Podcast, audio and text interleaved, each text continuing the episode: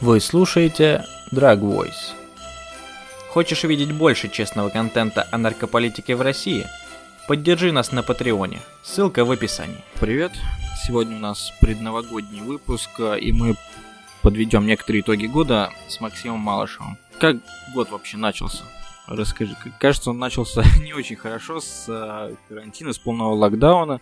Как вообще предстояла работа фонда в такие тяжелые условия?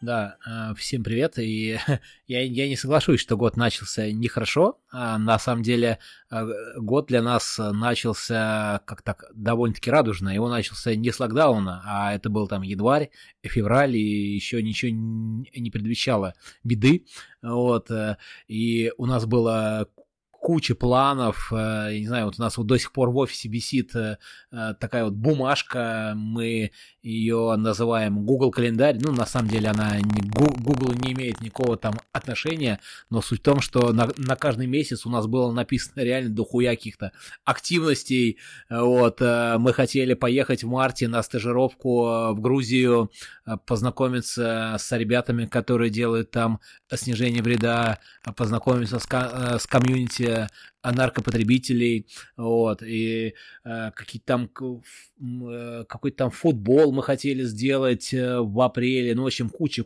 на каждый месяц было расписано куча каких-то вещей, и на самом деле год начинался радужно, мы были такие готовы осуществлять эти планы, но, как сказал Андрей, когда это случилось там в марте, да, случился этот первый карантин, да, и как-то стало понятно, ну, еще пока не до конца, но стало понятно, что что-то не то, вот, что год какой-то, скажем так, необычный, да, вот, но потом это все стало развиваться и поняли, что год просто пиздец какой-то полный, да, и, в общем, год на самом деле сложный, это год, ну, когда приходится менять планы, это год, когда приходится подстраиваться под обстоятельства, этот год, в который приходится менять стиль работы, это год, в который приходится искать какие-то новые пути,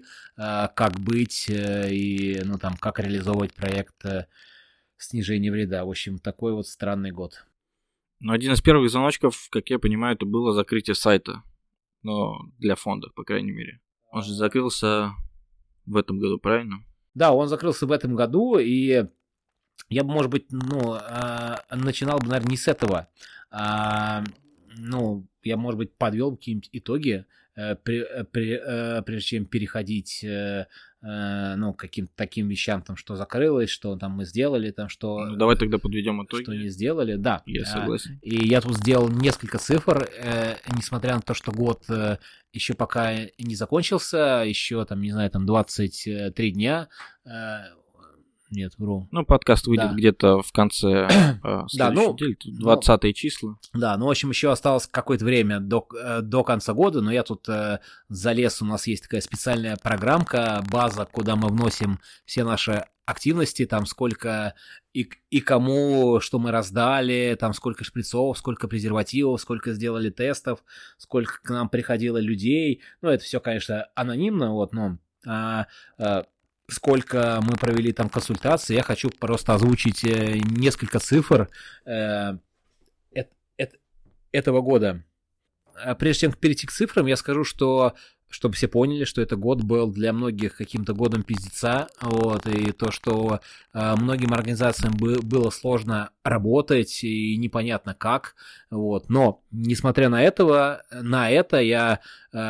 открыл базу и посчитал индикаторы с 1 января до сегодняшнего дня. Я заметил, что это еще не конец года, еще осталось там пару недель. Вот. И получается, что в этот год к нам пришли, ну, или вернее, мы пришли к 3600 людям.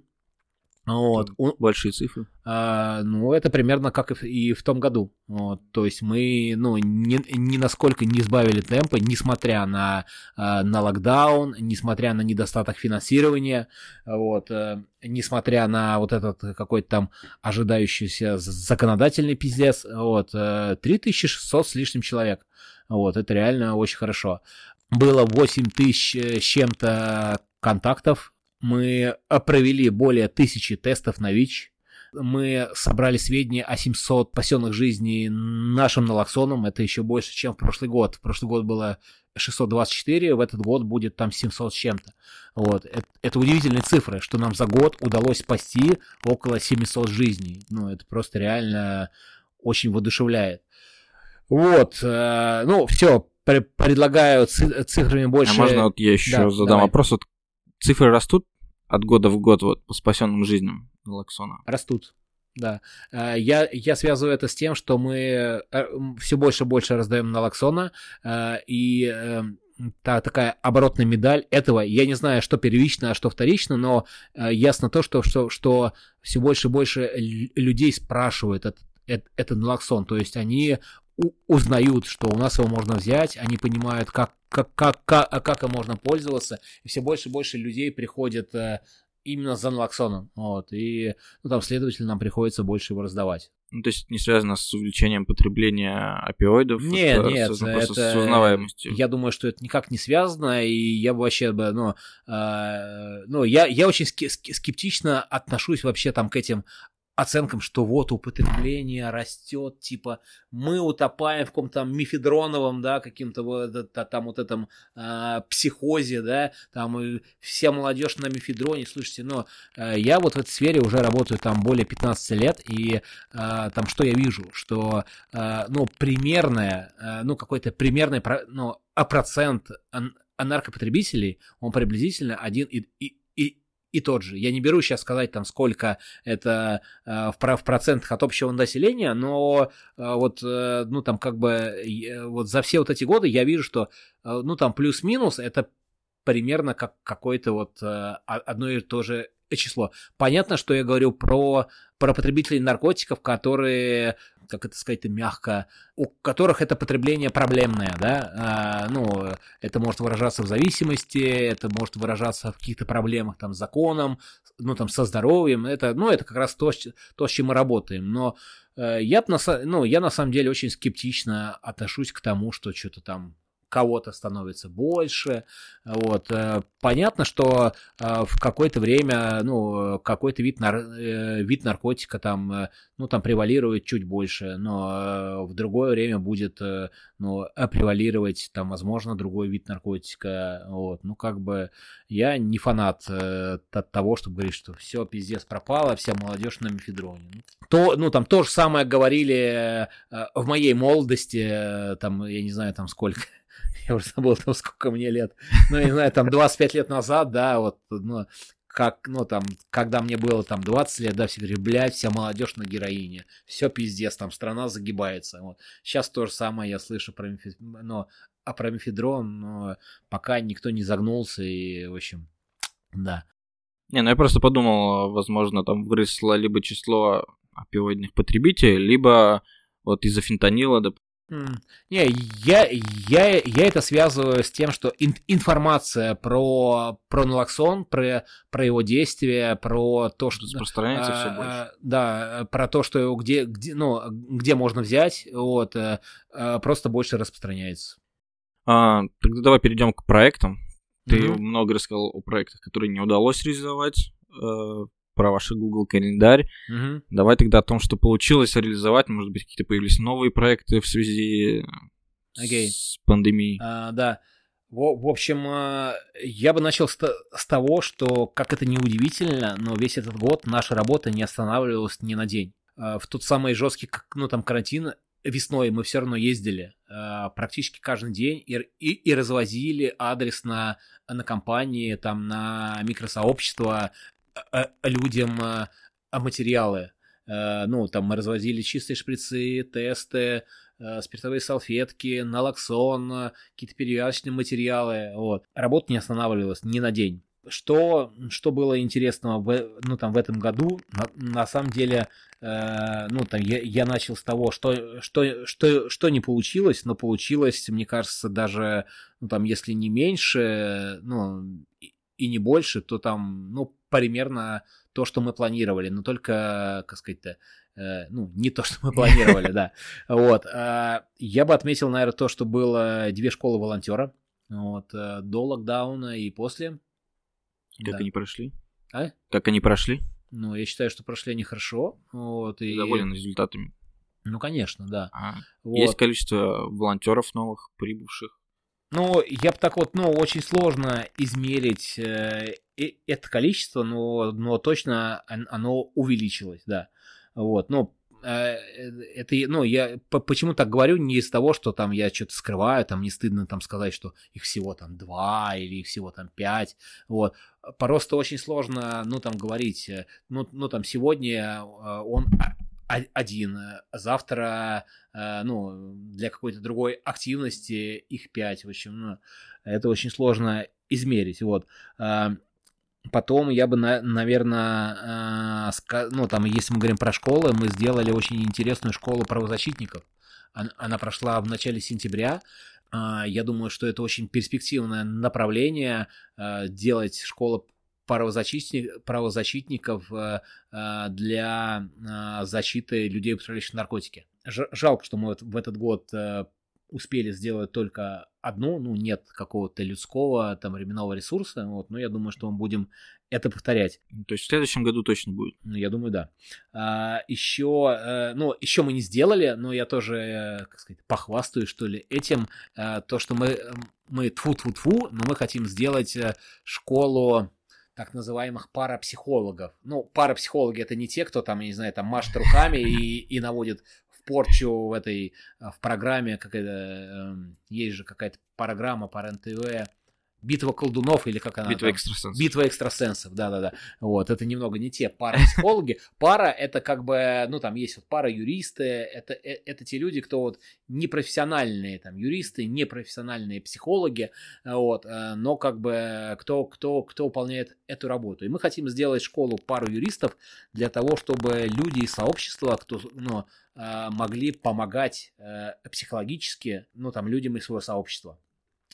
Вот, и это будет, ну, мне кажется, очень круто и создаст, ну, какую-то платформу для взаимоподдержки и, ну, там, и взаимопомощи. Мы выпустили, на самом деле, в этом году несколько видов новой литературы. Вот, это комикс по химсексу, это листовка по семейному проекту, и это новый выпуск газеты «Шляпа и Баян». Вот.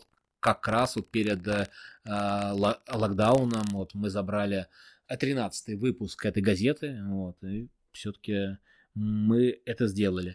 А книга про детей — это к семейному проекту? Ой, господи, да, спасибо, что напомнил. Это еще, ну, там, книга для детей, родители которых употребляют наркотики. Она не в печатном виде, вот, но вы можете ее найти в интернете, ну, там, просто загуглив. Ну, она будет, ссылка в описании. Ой, ну, прекрасно, да. Вот, я считаю, что это важная штука, и здорово, что мы в этом году ее доделали. Вот, в этом году мы развивали активно направление тестирования на ВИЧ в реабилитационных центрах. Вот, мы съездили, не соврать, наверное, в 5 рехабов, да, где консультировали людей, там, которые пытаются поменять что-то в своем взаимоотношении с веществами по поводу ВИЧ, там, и гепатита, делали тесты, да, это было интересно. Вот, также мы сделали 2 исследования во время вот этого жесткого карантина весной. Mm-hmm. Вот, мы исследовали, как этот карантин вообще влияет на людей, употребляющих наркотики, какие проблемы он несет.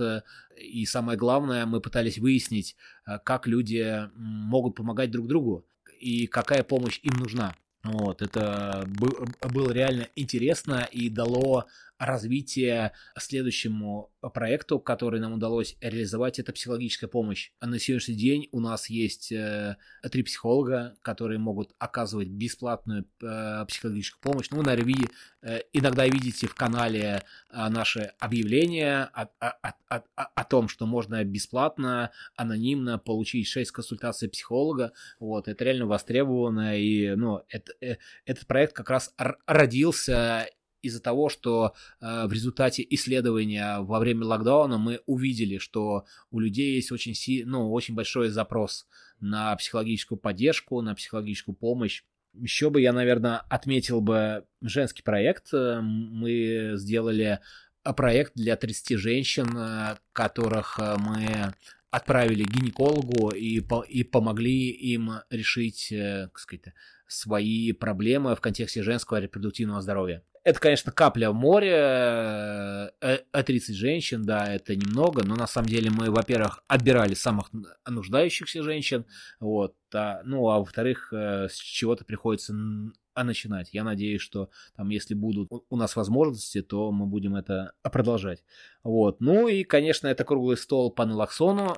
Можно назвать это провалом, потому что мы на круглый стол звали каких-то людей, кто отвечает за общественное здравоохранение в Москве, людей из департамента здравоохранения, людей из Министерства здравоохранения, людей из наркологии московской, вот, но им, видимо, плевать на здоровье наркопотребителей, вот, им не важны люди, которые умирают от передозировок, вот, и, ну, конечно, никто не пришел, кроме представительницы Московского эндокринного завода, который занимается выпуском аналоксона, вот. Но это уже, на самом деле, круто, и несмотря на то, что, с одной стороны, это можно назвать провалом, то, что всем людям пофиг на наркопотребителей, но, с другой стороны, мы поняли, что, как бы, ну, окей. А по какой причине не пришли вот все эти люди, они... Ну, я думаю, что этот вопрос... Карантин или на пандемию? Это все по-разному. Вот. Часть людей, как, например, там в Депздраве, они сказали, ой, у нас мы на карантине, у нас тут какие-то... у них был реально очень странный ответ. Они сказали, сейчас карантин, эпидемия, и у нас свои мероприятия. То есть, с одной стороны, там карантин, а с другой стороны, свои мероприятия. Вот. Минздрав нам не ответил просто ничего. Московская наркология нам тоже не ответила ничего. ННЦ наркологии, это такой вот федеральный центр, вот, сказал, что будут, но потом как-то в последний момент сказали, что не будут. В общем, какие-то странные, разные какие-то ответы. Нашлись дела поважнее.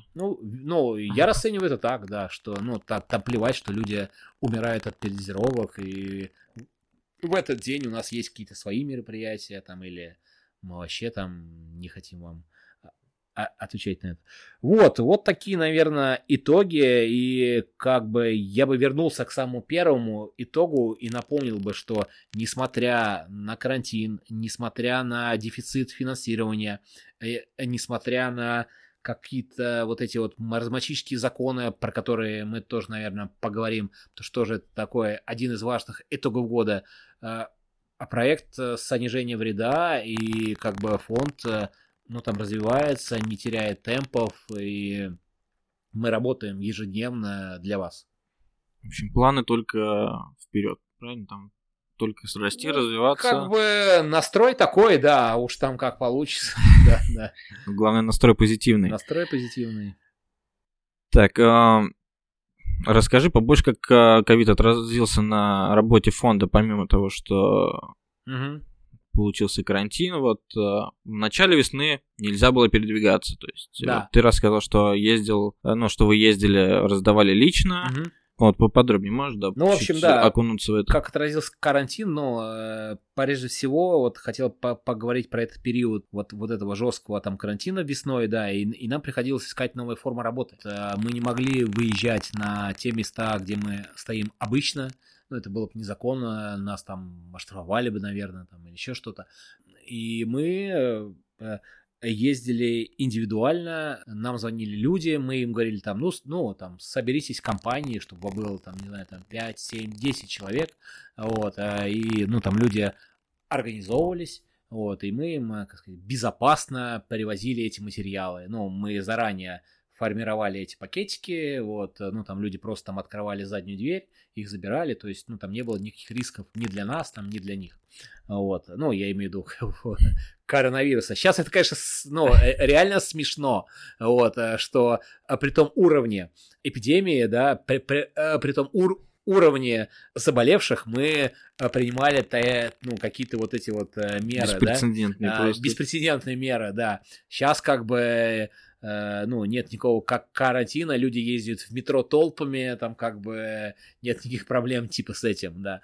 Но на тот момент, да, мы очень серьезно относились к этому. Ну, мы сейчас, конечно, очень серьезно к этому относимся, но тогда это, ну, вот, если сравнивать сейчас и тогда, это, конечно, забавно, да. Соблюдайте меры предосторожности при выходах вот сейчас именно. Да, есть... да, мы, во-первых, стараемся работать в масках, вот, во-вторых, мы не пускаем людей в автобус, там, если кто-то меня слышит из тех, кто приходит к нам в автобус, простите, мы это делаем, ну, я еще раз скажу, мы каждый раз говорим это лично, но еще раз я повторю, мы это сделаем не из того, что мы какие-то злые, и нам впадлу посидеть с вами в автобусе, мы прежде всего не хотим подвергать риску вас, вот, ну, там, чтобы мы, там, не дай бог, там, мы вас или вы нас не заразили этим, ну, там, гребаным ковидом, да, вот, и мы сейчас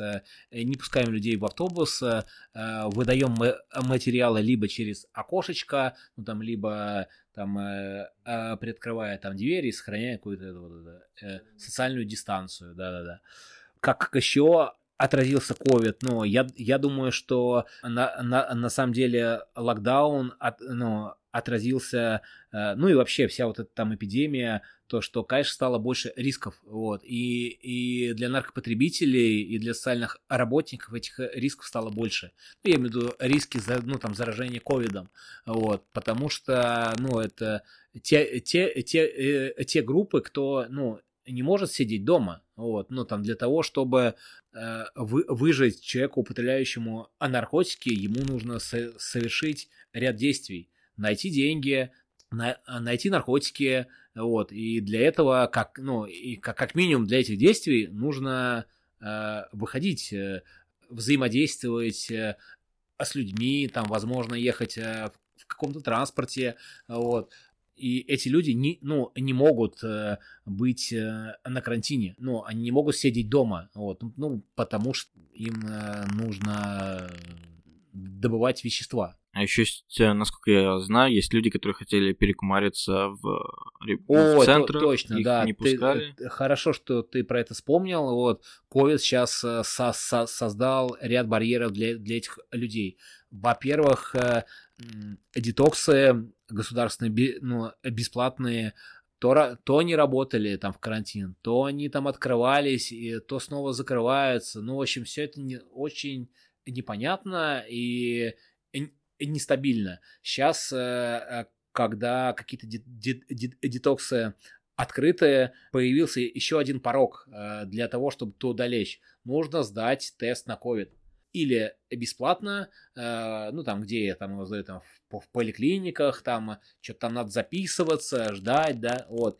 Или платно там, вот. Ну, это стоит, ну, там, в самом начале это стоило, там, 1000 с чем-то, сейчас вроде чуть меньше 1000, но как бы это реально деньги. Вот. Для наркопотребителей 1000 – это день жизни, да, и, ну, и как, какой-то, ну, там, свободной 1000 нету. Вот. Это, ну, это создает порог для того, чтобы люди получили ту помощь, на которую они имеют полное право. Я немножко вернусь к работе фонда во время ковида. Угу. Вот есть фонды, которые организовали новые формы там аутричей, допустим, веб-аутрич. У вас ничего такого не было? Вы ничем похожим не занимались? Слушай, ну мы занимаемся этим сейчас вместе с тобой, записывая этот подкаст и рассказывая людям о том, что есть такой фонд, и вы всегда, ну, к нам можете прийти.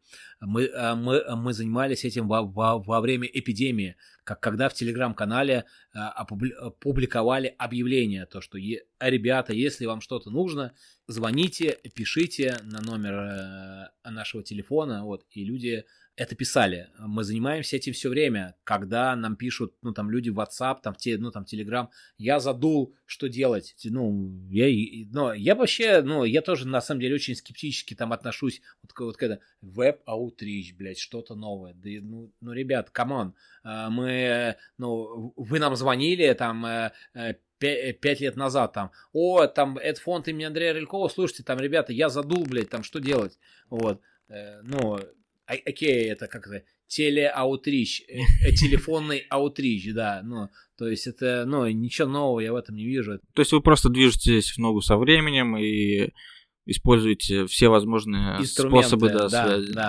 Да, ну, сейчас, ну, там, Телеграм, да, ну, друзья ведут этот канал, они дают наши объявления, и как бы, ну, там, появится что-то другое, ну, там, будем использовать это, в общем, да. Хочу еще раз уточнить по номеру, что номер фонда, по нему не обязательно только звонить, можете написать, потому что у многих с этим проблемы. Вот я администратор телеграм-канала «Друзья», про который ты вот сейчас неоднократно упоминал. Многие спрашивают, как написать именно. То есть сейчас пальцами. Много людей не любят звонить именно. Да, не, ну можно поэтому писать, именно пишите по этому номеру, этот номер он... WhatsApp телега, да, нет никаких проблем, да. Только Viber нет, но им Viber никто не пользуется. Так, ну давай поговорим тогда о законах, новых законах, которые ограничивают работу и на фондов, НКО, и чего только не ограничивают на самом деле. Ну, да. Слушай, ну сейчас, прежде чем к этому перейти, я вспомнил еще одно последствие, ну вот как отразился COVID на нашей работе.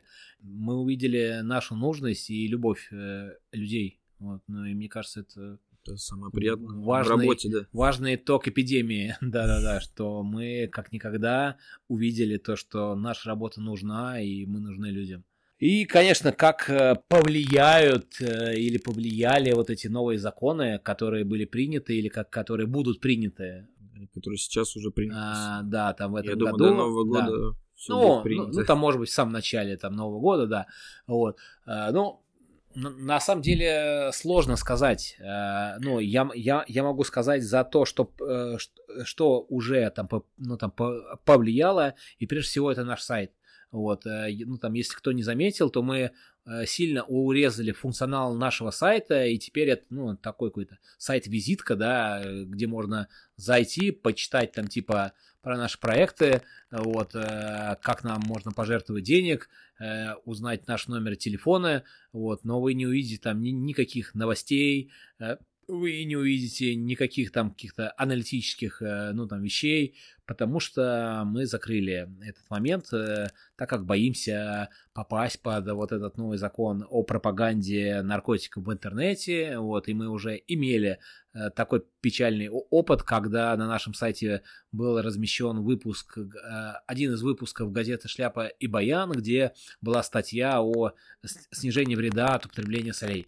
Вот, там, ну, на самом деле не было никакой пропаганды, были советы, как людям сберечь свое здоровье, вот, но нас за это оштрафовали за 800 тысяч, вот, и, ну, и мы поняли, что как бы еще раз мы это не вытянем, 800 тысяч вы помогли собрать нам, ну, мы их собрали, это реально было какое-то чудо, что мы их собрали, и, ну, мы поняли, что второй раз нам никогда... не собрать. Заканчивая, наверное, там с этим вопросом, я бы только добавил бы то, что как это повлияет, ну, вообще, одному богу известно, непонятно. Там, если читать эти законы, которые сейчас будут, там столько каких-то вещей неясных, непонятных, которые можно трактовать как угодно, против кого угодно, и, в общем, ну, все это покрыто каким-то мраком, да. Тут даже я, как администратор телеграм-канала «Друзья», недавно отработал с фондом Input. Я могу стать иностранным агентом, поэтому тут очень сложно, поэтому нужно поддерживать фонд. Сейчас вышел мерч, который вы можете приобрести. Это будет донатом в фонд или сдонатить через ссылку в описании. Я тебя еще, наверное, последнее спрошу про антинаркотическую стратегию. Можешь рассказать... Вкратце, не вкратце, вот как-нибудь что-то. Ну, я бы не отвечал бы на это, да. Ну, это... Даже, блядь, не вникал вот в эту хуйню. Вот, ну, потому что это реально... Ну, ладно, у нас будут еще дополнительные гости в виде, я надеюсь, Тимура, опять же, юриста фонда, и Михаила Галиченко тоже должен что-то рассказать интересное вот в ближайшие пару секунд. Привет всем, это Тимур, юрист фонда имени Андрея Рылькова. И я бы хотел рассказать вам про краткие итоги 2020 года. Ну что ж, весь 2020 год мы занимались тем же, чем и всегда, защищали права людей, употребляющих наркотики, и мониторили наркополитику в Российской Федерации.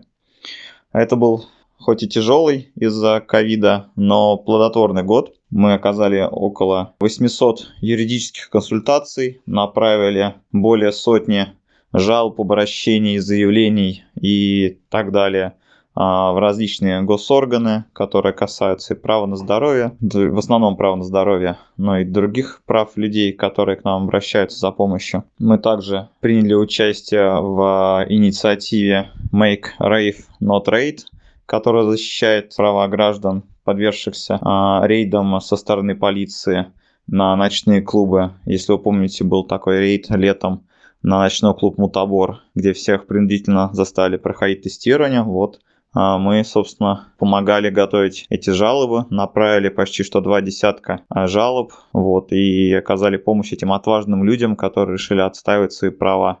Ну и как итог, несколько судебных дел таки было выиграно. Ну что еще было хорошего? В этом году, наконец-то, Европейский суд принял одно из решений положительных по нашей жалобе и сказал, что лишать родительских прав за один лишь факт наличия наркозависимости нельзя. Мы продолжаем работать по этому делу.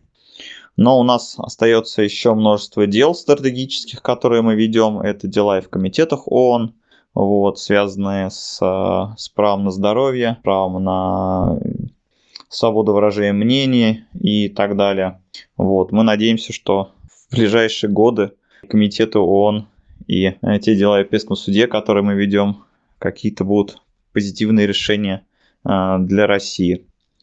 Ну и продолжаем мониторить наркополитику, писать теневые доклады в различные международные органы, в основном это тоже комитет ООН, вот, добиваться рекомендаций для Российской Федерации, потом пытаться эти рекомендации применять. Напоминаю, Российская Федерация уже неоднократно рекомендована вести заместительную терапию. Кроме того, Российской Федерации рекомендовано декриминализовать хранение наркотиков в тех случаях, когда мы знаем, что это хранение осуществлялось для личных целей, а не для целей сбыта. Несмотря на то, что это был год тяжелый, а следующий обещает быть не легче, к сожалению, потому что мы видим, как ужесточилось антинаркотическое законодательство в этом году, и за пропаганду наркотиков теперь вообще грозит чуть ли не уголовная ответственность, а пропаганда наркотиков, напоминаю, считается в глазах государства. Любая дискуссия о наркотиках. Но мы будем продолжать свою работу, продолжать помогать людям, употребляющим наркотики, и отстаивать идеалы гуманизма в сфере наркополитики. Я желаю вам всем хорошего Нового года и берегите себя и своих близких. Михаил Галиченко. Итоги 2020 года с точки зрения наркополитики. Самым главным итогом 2020 года я бы назвал принятие новой антинаркотической стратегии до 2030 года. Это документ, который утвержден указом президента и который заменяет собой предыдущую стратегию, которая также действовала на десятилетний период. Смысл стратегии заключается в том, что это документ такого очень высокого уровня, которым утверждаются основные направления действий органов государственной власти по вопросам о контроле за незаконным оборотом наркотиков. В России традиционно этот документ делает основной акцент на работе правоохранительных органов. У нас существует Государственный антинаркотический комитет, и в каждом субъекте Российской Федерации существует Государственная антинаркотическая комиссия. И вот эта система находится в оперативном подчинении Министерства внутренних дел. Министр внутренних дел является по должности председателем Государственного антинаркотического комитета. И так же, как и раньше, когда был ФСКН, вот эта правоохранительная система подчиняет себе через систему Государственного антинаркотического комитета и государственных антинаркотических комиссий в субъектах. Таким образом, происходит подчинение всей системы органов государственной власти Российской Федерации по вопросам о наркотиках Министерству внутренних дел. То есть даже Минздрав, даже ФСБ, Министерство обороны, вот все абсолютно органы через систему Государственного антинаркотического комитета подчиняются Министерству внутренних дел. Министерство внутренних дел — это орган правоохранительный, методы правоохранительные, соответственно, вся наша наркотическая деятельность сводится в основном к тому, чтобы применять репрессивные методы работы над такой сложной проблемой общественной, как незаконный оборот наркотиков. И вот эта стратегия на 10 лет ближайших будет определять работу этой вот самой системы. Как я уже сказал, эта стратегия утверждена указом президента. Это нормативный акт. Нормативный акт достаточно серьезной юридической силы, и под него выделяются серьезные деньги. Прошлая стратегия была отмечена тем, что ФСКН часто просто не мог осваивать то количество денег, которые выделялись на антинаркотическую работу. Как будет в этот раз, не ясно пока, но то, что денег будет выделено достаточно, меня, например, сомнений не вызывает. Что нового появилось в антинаркотической стратегии до 2030 года? Первое.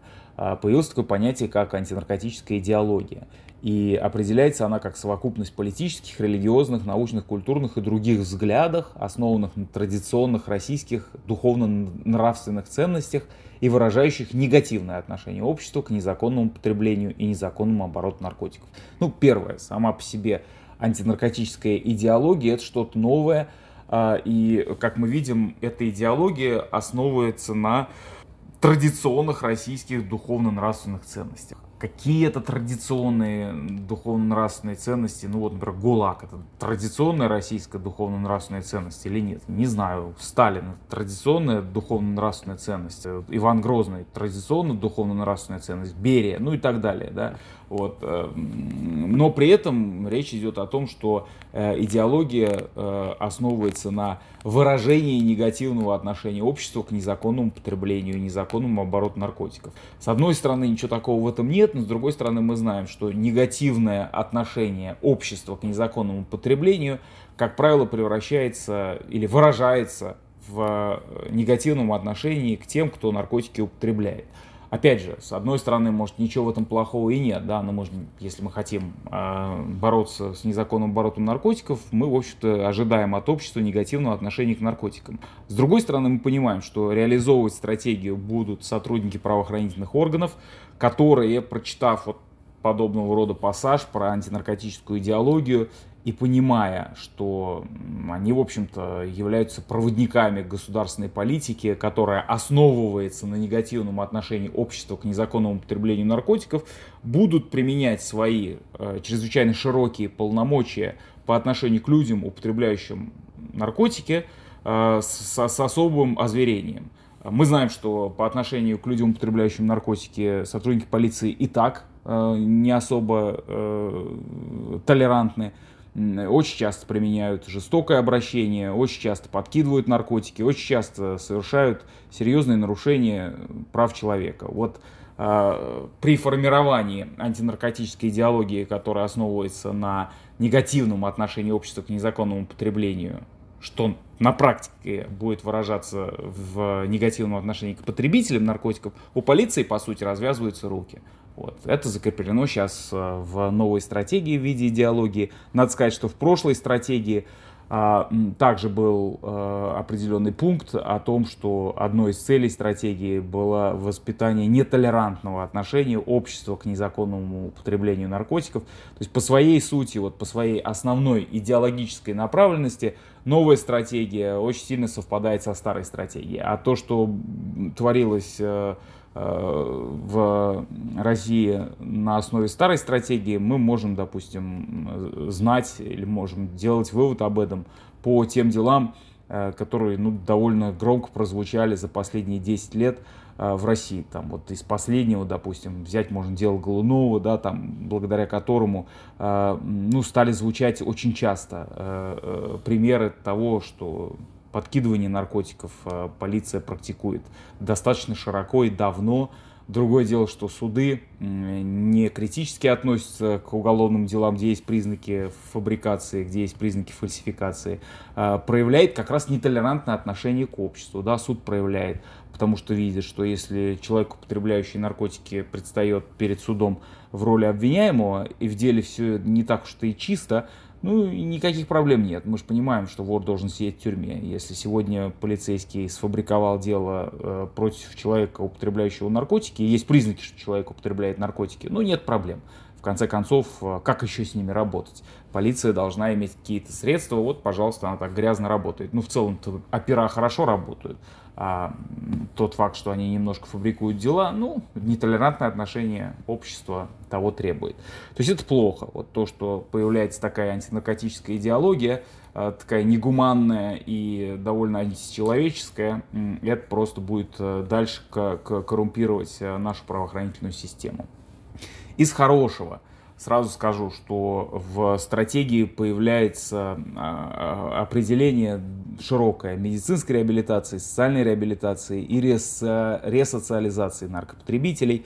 И эти определения между собой связаны, так довольно неплохо их продумали, и они дают возможность довольно широкого поля, такого фронта работы для тех, кто хочет работать с людьми, употребляющими наркотики, научными способами, проявляя определенное гуманное отношение к этой категории людей.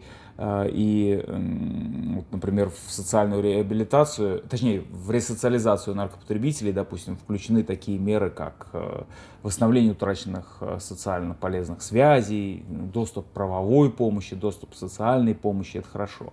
Дальше особо выделена такая важная область, как, например, работа по обеспечению доступа людей, употребляющих наркотики, к профилактике социально значимых заболеваний, например, ВИЧ-инфекции.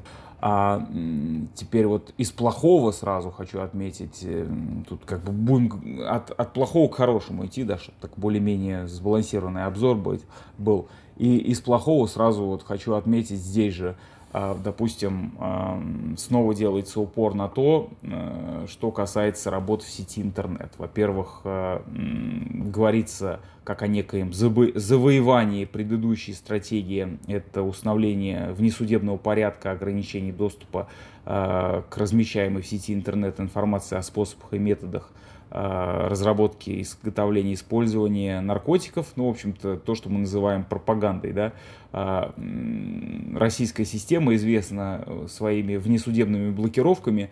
Основную долю внесудебных блокировок представляют как раз блокировки, связанные с пропагандой наркотиков. В общем, эта система в новой стратегии представлена как некое завоевание старой стратегии, что само по себе плохо. Это посыл того, что такая система будет, по всей видимости, еще более широко применяться, что для свободы слова, для свободной информации и для профилактики употребления наркотиков очень плохой знак, потому что доступа к объективной информации о профилактике, о лечении социально значимых заболеваний, о профилактике негативных последствий употребления наркотиков в интернете не будет. Это все будет рассматриваться как пропаганда. Будут совершенно необъективные представленные источники, которые в основном основаны на возбуждение чувства страха по отношению к наркотикам, и они не будут рассматриваться как пропаганда. А на этом фоне люди, которые употребляют наркотики, просто не будут иметь возможность получить объективную информацию о веществах, которые они употребляют, не будут иметь возможность снизить вред и не будут иметь возможность обратиться в те организации, которые их и привлекают тем, что дают им достоверную информацию. Таким образом, просто одна часть стратегии, которая говорит о необходимости улучшать доступ к лечению социально значимых, например, заболеваний, противоречит другой части стратегии, вот, которая говорит о том, что предыдущая стратегия достигла вот этого вот установления внесудебного ограничения доступа к размещаемой в интернет информации о пропаганде. Далее, опять же, из ну, такого нехорошего можно отметить указание на то, что стратегия, с одной стороны, констатирует факт, что появилось больше синтетических наркотиков, которые производятся на территории Российской Федерации, а с другой стороны, говорит о том, что интернет используется для продажи и пропаганды незаконного употребления наркотиков. При этом не делается вывод о том, что на самом-то деле производство синтетических наркотиков и уход рынка, существенной части рынка наркотиков в сеть интернет — это как раз прямое последствие той корявой работы, которая проводилась на основе предыдущей стратегии, когда существенное внимание правоохранительным мерам и очень слабое внимание мерам медицинским и социальным привели к тому, что люди, употребляющие наркотики, перестали просто искать доступ к медицинской помощи, зная о том, что она совершенно неэффективна и, как правило, бесплатно недоступна. Стали помогать себе сами. В интернете они такую информацию о помощи самим себе найти теперь не могут, потому что это рассматривается как пропаганда.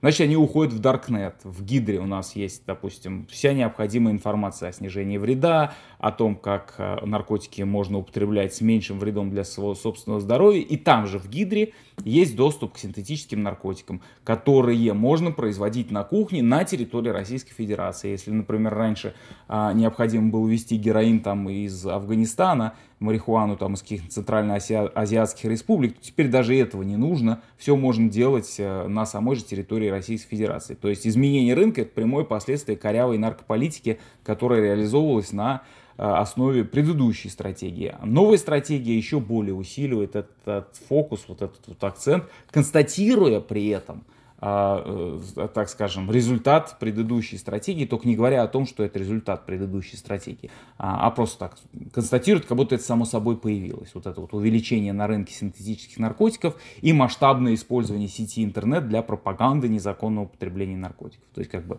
негативные последствия отмечаются, но не делается вывод, почему они появились, а значит и не будет с этим никакой эффективной работы. Далее давайте теперь хорошее. Из хорошего. В общем-то, говорится о том, что теперь необходимо совершенствовать научное сопровождение антинаркотической деятельности.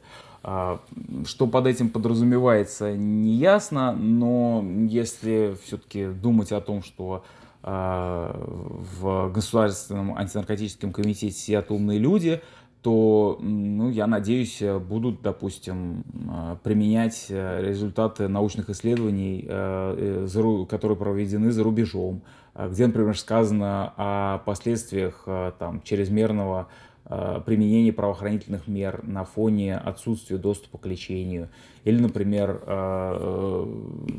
такие методы и результаты таких исследований, которые, допустим, показывают эффективность использования наркотических средств для лечения психических заболеваний и зависимости от наркотиков. Не знаю, как с этим будут обстоять дела, но пока вот сказано, хотя бы декларация такая есть, что будет совершенствование научного сопровождения наркотической деятельности. Далее сказано также о необходимости привлечения гражданского общества и общественных и некоммерческих организаций к решению задач, предусмотренных стратегией, что тоже, в общем-то, можно отметить как некое такое положительное направление.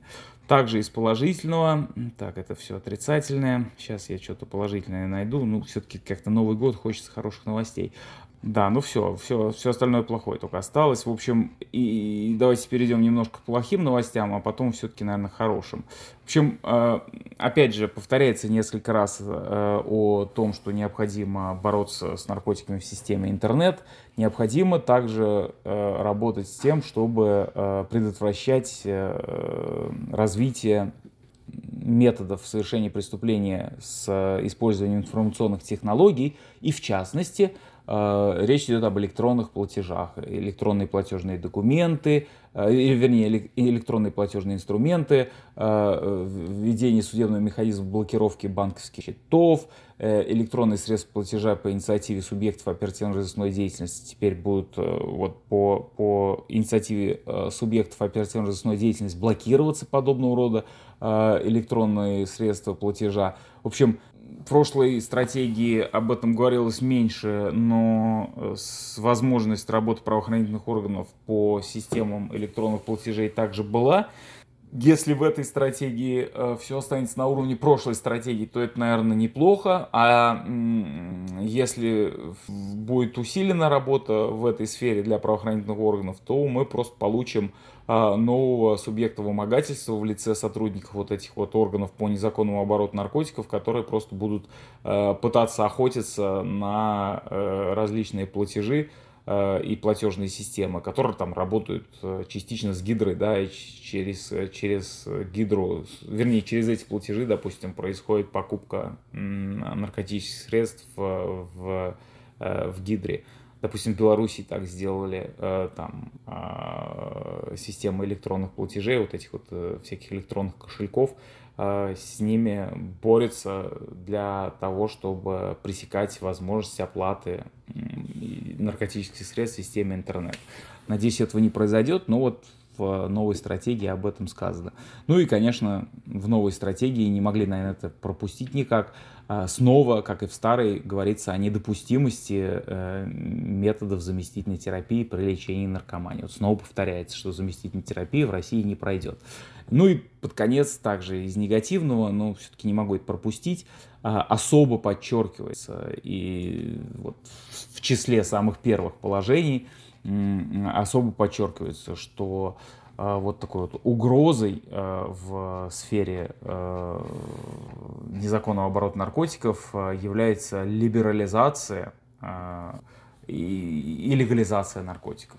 То есть считается, что либерализация – это плохо, с ней нужно бороться. Хотя есть множество исследований научных сейчас, и юридических, и медицинских, и социологических, которые с разных сторон показывают, что чрезмерное репрессивное законодательство о незаконном обороте наркотиков – это плохо с точки зрения доступности медицинского обслуживания, с точки зрения профилактики ВИЧ-инфекции, гепатитов и туберкулеза. Ну и вообще это использование бюджетных средств, которые не приносят желаемого результата. Количество наркотиков не уменьшается, доступность наркотиков не уменьшается, количество людей, употребляющих наркотики, не уменьшается. Нужны другие способы, они давным-давно придуманы. Это социально-медицинские и экономические способы работы. А количество репрессий нужно уменьшать. Но, по всей видимости, разработчики вот этой новой стратегии считают, что этого делать не нужно. И вот они, в частности, прям под пунктом А в качестве угроз национальной безопасности в сфере незаконного оборота наркотиков указали попытки дестабилизации международной системы, касающиеся ее либерализации. То есть либерализация у нас не пройдет, в ближайшие 10 лет, по всей видимости, будет задан вот такой вот тон. Никакой либерализации. Это все про стратегию. Скажу теперь еще буквально пару слов о том, что произошло в 2020 году с точки зрения реформы антинаркотического законодательства. Год начался с того, что были предложены некоторыми депутатами меры усиления ответственности за пропаганду наркотиков. И к концу года эти предложенные меры вот, почти одобрены. Там некоторые законы прошли третье чтение и ждут сейчас подписи президента. Некоторые вот, уже буквально скоро пройдут третье чтение и, наверное, уже теперь в 2021 году вступит в законную силу. Хотел бы выделить в первую очередь усиление ответственности за пропаганду. По статье 6.13 «Пропаганда наркотиков». Эта ответственность была, но сейчас она усилена. И особо выделяется пропаганда с использованием сети интернет. То есть, по всей видимости, теперь у сотрудников полиции будет еще больше желания сидеть в своем кабинете, никуда не выходить и выискивать в интернете, в сети, там какие-нибудь ролики, какие-то объявления, посты о наркотиках и вот, по сути, фабриковать дела об административных правонарушениях с использованием вот такого рода материалов. Работа не пыльная, можно в день несколько таких дел сделать без проблем. Хорошие показатели служебные от этого, и бюджет пополняется неплохими средствами. Для работы с людьми, употребляющими наркотики, это очень плохая новость, потому что под широкое определение пропаганды, а еще более широкое определение рекламы, подпадает любое действие, которое так или иначе говорит о наркотиках. Особенно если речь идет прямо или косвенно, допустим, о том, как употреблять наркотики с меньшим вредом для собственного здоровья. Вот это точно будет пропаганда, и, соответственно, можно получить штраф. Такой информации в сети, значит, будет меньше, а если будет меньше такой информации, значит, больше людей будет употреблять наркотики с серьезным вредом для собственного здоровья. Далее предложено расширение понятия пропаганды, пока не вступило в законную силу, но у меня нет сомнений, что вступит. И в частности, под новое определение пропаганды, допустим, подпадает теперь оправдание, романтизация и героизация незаконного употребления, приобретения, оборота и сбыт наркотических средств. Ну, такого рода информация, вот эта романтизация или героизация, например, может квалифицироваться, допустим, история о людях, употребляющих наркотики, которые, так сказать, путем своих, здесь я без кавычек говорю, героических усилий, допустим, прекратили употреблять наркотики, несмотря на то, что там правоохранительные органы, да и очень часто медицинские органы им не только не помогали, а наоборот им постоянно создавали препятствия в этом. Вот. При подобного рода подаче информации можно, допустим, квалифицировать такую информацию, как героизация незаконного употребления.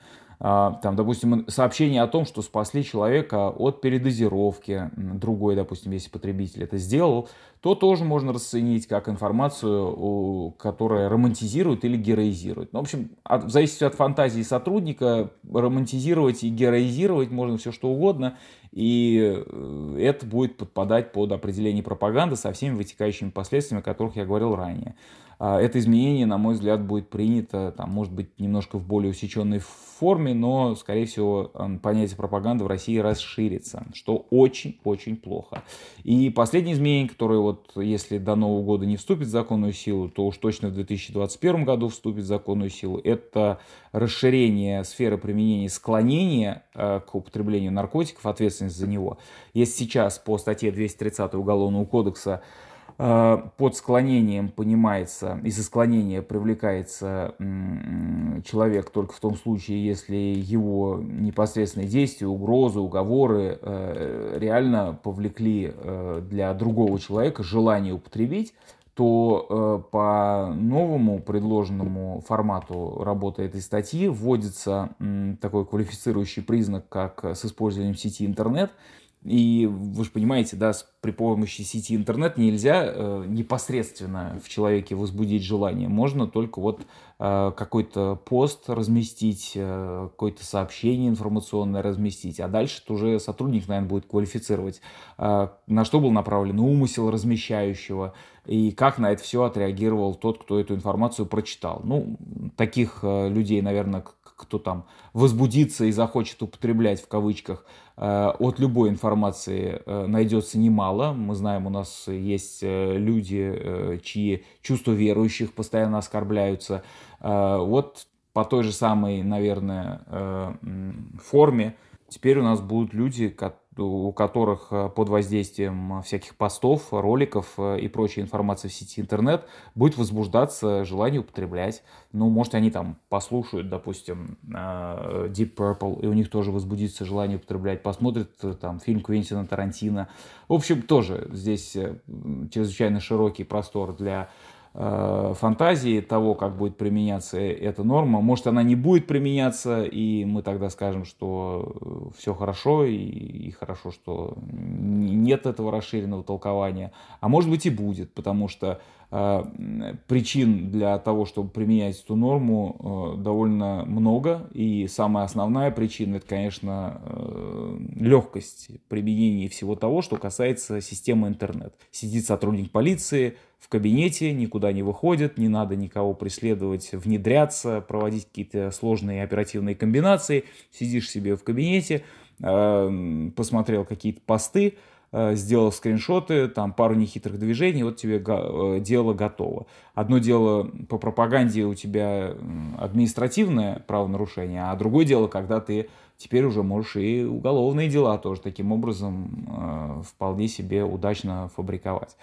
Это с точки зрения России, да, как у нас прошел 2020 год. То есть ужесточением, принятием новой стратегии, которая ничего, по сути, хорошего не вносит, за исключением возможности ресоциализации и помощи в доступе к мерам профилактики ВИЧ-инфекции и других социально значимых заболеваний, а также принятие новых изменений в законы, которые усиливают ответственность за пропаганду и размещение информации в сети интернет. На международном уровне отмечу, что 2020 год прошел, я бы так сказал, под общим таким инерционным движением, когда страны, группа стран, назовем их так, старой демократии, потихоньку дрейфовала в противоположную сторону от стран менее демократических, назовем это так, типа России, Ирана, там, Китая. В странах старой демократии продолжается постепенная либерализация антинаркотического законодательства. Помимо легализации марихуаны, происходит декриминализация наркотиков. Вот из последних новостей, допустим, новости о декриминализации в штате Орегон в Соединенных Штатах и новые шаги, которые делаются в канадских провинциях по полной декриминализации хранения без цели сбыта. Сейчас идут очень серьезные обсуждения и в парламенте, и на уровне провинциальных законодательных собраний о том, какие меры можно сделать, чтобы либо принять новое законодательство, которое будет отменять ответственность за хранение напрямую, либо сделать некие действия для того, чтобы подвести под исключение целые районы города или вообще весь город, или целые территории, на которых невозможно будет привлекать людей за хранение при определенных обстоятельствах. Что, в принципе, положительное движение. Все это происходит, конечно, на фоне так называемого кризиса передозировок, когда люди умирают от того, что употребляют фентанил, частоту которого, понятно, они не могут проверить и поэтому умирают. Это из положительного, да, на международном уровне. Чтобы слышать больше аналитики от Михаила Галиченко, подписывайтесь на мой Patreon. Ссылка в описании. Слушайте, я забыл самое главное, и за всеми вот там вот этими ковидами, там карантинами, вот этими новыми законами, я забыл, что скоро Новый год. Вот, и я, конечно, очень хочу пожелать всем наркопотребителям, по крайней мере, нашей страны, да, и тем, кто нас слушает, чтобы в новом году нам было пороще жить, чтобы наркополитика менялась к лучшему или хотя бы не становилась хуже, вот, чтобы нас, я не знаю, там меньше щемили, и там, чтобы радости и гармонии в нашей жизни становилось все больше и больше. В общем, с Новым годом вас, друзья! С вами был Drag Voice. Оставляйте свои комментарии и оценивайте наш подкаст. Всем пока!